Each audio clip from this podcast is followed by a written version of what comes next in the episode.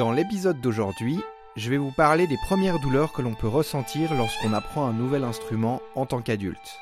Je vais vous parler de celles que j'ai pu ressentir moi-même en débutant le violon à 35 ans et vous présenter mon raisonnement clinique de physio ou kiné des musiciens. Ça m'a aidé à y faire face non seulement pour les faire disparaître, mais aussi pour mettre en place une routine de pratique saine et productive. Dans les épisodes précédents, j'ai abordé des thèmes généralistes qui ont jalonné mon chemin d'apprentissage et qui sont très certainement assez universels. J'ai parlé de confiance en soi, de motivation et de plaisir dans la pratique, des éléments qui apparaissent rapidement dans l'apprentissage de la musique. C'est pourquoi je vous propose aujourd'hui cette petite parenthèse corporelle qui pourra probablement aider d'autres adultes à débuter de façon saine et raisonnée. Bienvenue dans mon podcast Fausse Note, dédié à l'apprentissage de la musique sur le tard en tant qu'adulte. Ici, c'est un peu mon journal de bord, une trace de mon parcours avec des thématiques qui aideront peut-être d'autres débutants en quête d'informations.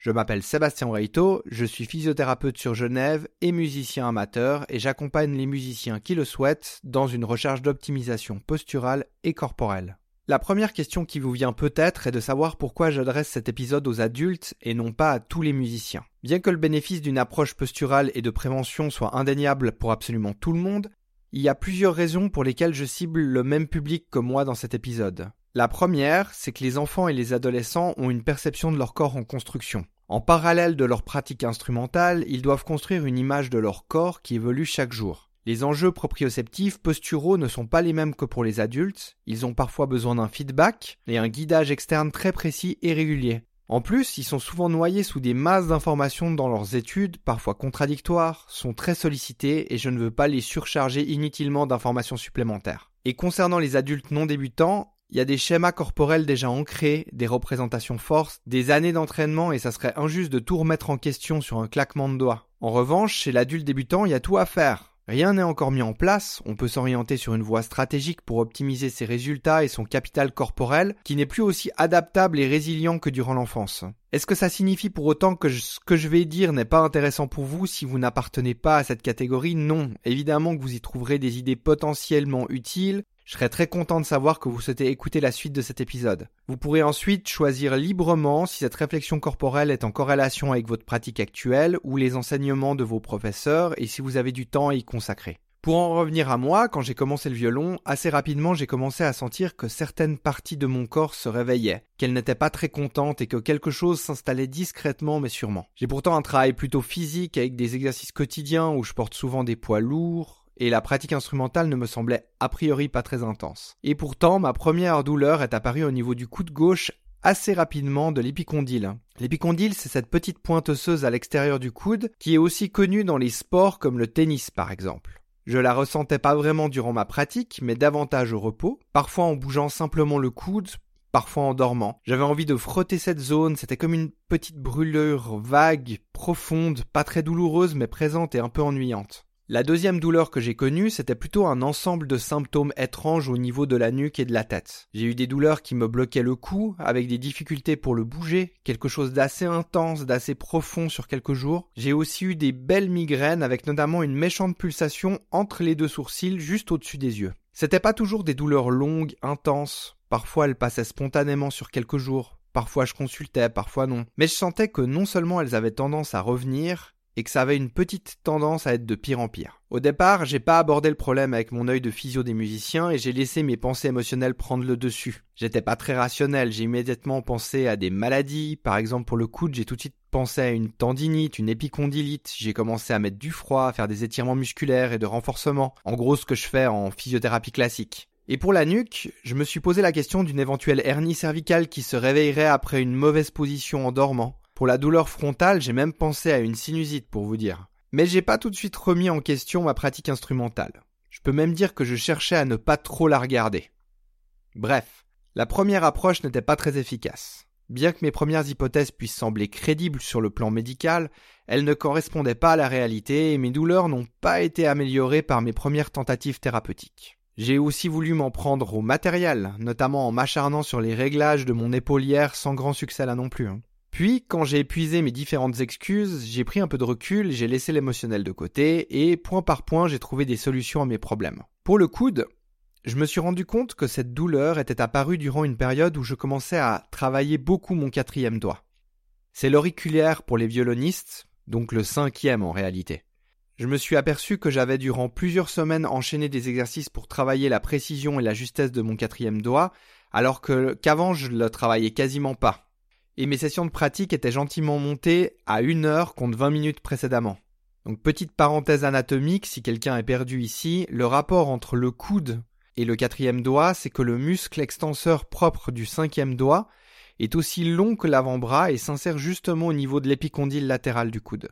Donc le fait d'utiliser beaucoup ce, ce cinquième doigt en réalité, et ça va surcharger aussi le coude. Donc j'avais surchargé de travail un muscle peu entraîné par des exercices répétitifs et longs.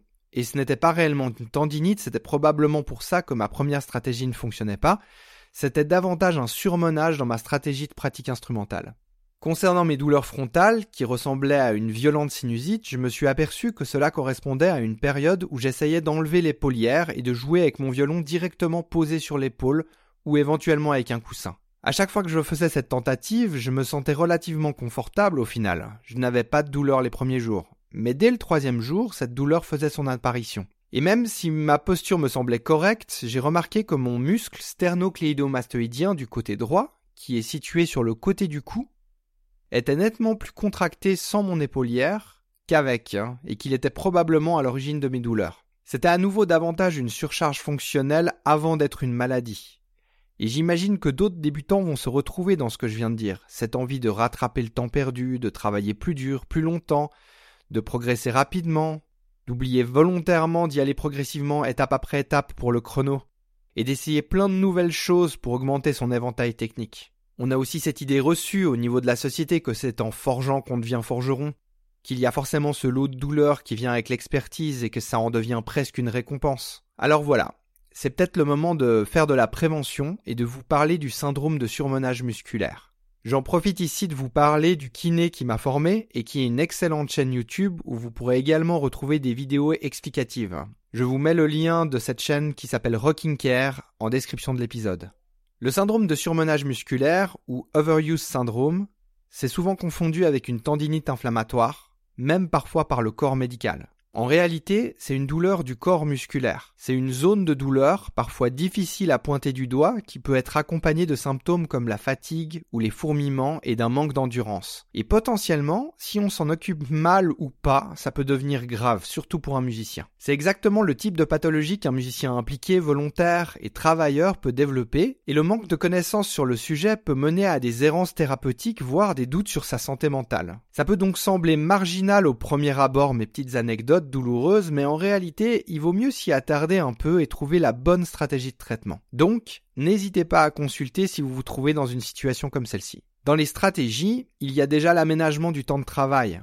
Comme les sportifs, où on parle de fragmentation de l'entraînement ou de travail fractionné, où on alterne des phases d'effort et de récupération, user son corps à l'excès dans l'optique d'une récompense à un travail acharné, ça ne fonctionne pas pour tout le monde malheureusement. Et être conscient que l'on a besoin de temps de pause autant que de temps de travail pour une bonne performance finale, c'est déjà un pas dans la bonne direction. Il y a aussi à nouveau le fait de ramener son corps au centre de l'attention, de se séparer un peu de son instrument et de l'effecteur du geste pour quelques instants et de ressentir sa posture, ses tensions, ses appuis dans le sol pour que la corporalité soutienne la musicalité. Il s'agit de redonner une place à son corps dans le jeu et d'écouter ce qu'il dit et comment il se manifeste avant que ce soit par l'intermédiaire d'une douleur ou d'une lésion. Et parfois, il faut aussi savoir faire une pause, savoir arrêter un temps pour mieux reprendre ensuite. Par exemple, dans le cas de mon coude, j'ai stoppé le travail de mon quatrième doigt en revenant à d'autres aspects techniques, notamment le travail de la main d'archet. Et quand j'y suis revenu à ce quatrième doigt, les douleurs n'étaient plus présentes et ne se sont pas représentées depuis là. Je ne peux pas dire qu'une simple pause résout absolument tous les problèmes. J'ai, comme je l'ai dit, une formation qui m'a apporté d'autres pistes d'amélioration que j'ai appliquées en parallèle. Et bien sûr, avec la pratique, il y a aussi eu un renforcement progressif qui se met en place et qui permet peut-être aujourd'hui de ne plus être exactement dans la même configuration de travail. Donc voilà, pour les musiciens qui se demandent pour quelles raisons il peut être utile de consulter un kiné ou un physio des musiciens, je dirais que bien sûr on peut aller en consultation quand on ressent une douleur, une gêne ou une limitation fonctionnelle.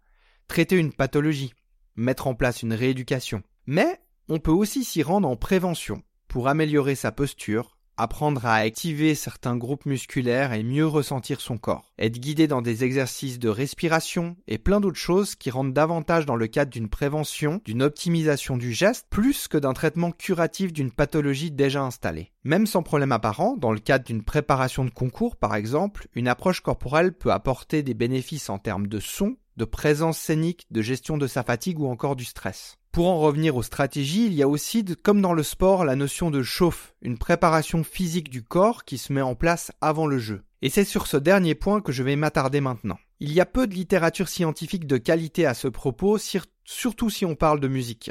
Mais deux revues de la littérature récente sortent un peu du lot et apportent quelques éclaircissements sur les bienfaits et le déroulement d'une chauffe. En premier, il y a une revue qui date de 2010, et donc elle est forcément pas toute récente, mais elle est d'une bonne qualité méthodologique. Elle examine les effets d'un bon échauffement sur les performances physiques à l'effort. Il s'agit donc d'une étude sur le sport et non sur la musique. Mais ces principes généraux peuvent être adaptés à la pratique musicale. Ce qu'il en ressort au final, c'est qu'un bon échauffement améliore la performance physique dans 80% des cas. Il va augmenter la température corporelle, augmenter la circulation sanguine, préparer le corps et le mental à l'effort à venir. La méthodologie proposée est avant tout basée sur des mouvements actifs, des efforts légers et dynamiques. D'un autre côté, il y a une thèse d'une étudiante canadienne, beaucoup plus récente car elle date de 2020, qui fait une revue globale de la littérature sur les échauffements, spécifique cette fois aux musiciens. Elle, elle s'intéresse principalement à la prévention des blessures et pas nécessairement aux performances physiques, contrairement à l'étude précédente. Au niveau méthodologique, il manque d'études de qualité, que ce soit pour cette thématique d'ailleurs ou pour d'autres liées à la musique. D'où mon intérêt pour des études liées au sport. Si elle n'arrive pas au final à démontrer que les échauffements préviennent les blessures, elle reste également sur la conclusion que du point de vue de la performance et du confort de jeu, un échauffement est primordial. Mais je le répète, il manque de littérature scientifique à ce sujet et d'autres études similaires qui s'intéressaient cette fois aux jeunes sportifs montrent des résultats significatifs sur la diminution du risque de blessure durant le sport après un bon échauffement. En somme, c'est toujours un peu comme ça dans la recherche scientifique. On n'a pas vraiment de réponse définitive sur laquelle s'appuyer, juste des pistes et des remises en question. Mais ça conforte notre pratique quotidienne où on insiste sur la nécessité de s'échauffer avant de pratiquer une activité physique comme la pratique instrumentale. Alors si je devais aujourd'hui vous donner une synthèse et quelques pistes concernant ces fameux échauffements, je vous dirais qu'il faut déjà éviter de s'étirer de manière statique avant l'effort. Il vaut mieux privilégier des mouvements dynamiques de la tête, des bras, de la colonne, et on peut ajouter une légère résistance à ces mouvements. Ça peut être la simple gravité, hein, se positionner de côté et utiliser la, gravité comme une résistance, comme le recours à une bande élastique pour activer les différents groupes musculaires. On peut ensuite ajouter à ces quelques exercices une chauffe musicale à l'instrument, comme des notes tenues ou des gammes ou des déliateurs par exemple. C'est à mon humble avis une bonne façon de préparer son corps avant le jeu. Les assouplissements tenus ne sont pas une mauvaise pratique en soi, il faut bien le comprendre mais ils sont davantage recommandés en dehors de la pratique physique, ni avant ni directement après. Concernant le temps à y consacrer, ça peut sembler intimidant au premier regard, et il n'y a pas besoin d'y consacrer 15 minutes. Quelques répétitions suffisent et de mon point de vue, 5 minutes sont probablement déjà très bénéfiques avant la pratique musicale. Je lance actuellement une page Instagram et TikTok où je présente en vidéo des exercices utiles que j'utilise au quotidien avec mes patients. Pas uniquement pour les musiciens, mais que je trouve adaptés pour les musiciens. Je vais mettre les liens de ces deux chaînes en description de l'épisode et n'hésitez pas à les suivre car je publierai régulièrement du contenu et prochainement des exemples vidéo d'une chauffe pour les musiciens. Et si dans l'attente vous souhaitez être guidé, je reste bien sûr à disposition dans mon centre de physiothérapie à Genève. J'ai fait un peu le tour de cette thématique des premières douleurs en donnant quelques pistes pratiques qui j'espère vous serviront dans votre pratique musicale. Dans le prochain épisode qui apparaîtra probablement début mars, je reviendrai sur ces fameuses fausses notes, je parlerai de cette quête de la justesse, peut-être cette fois-ci avec un autre intervenant. D'ici là, je vous souhaite une belle journée et à bientôt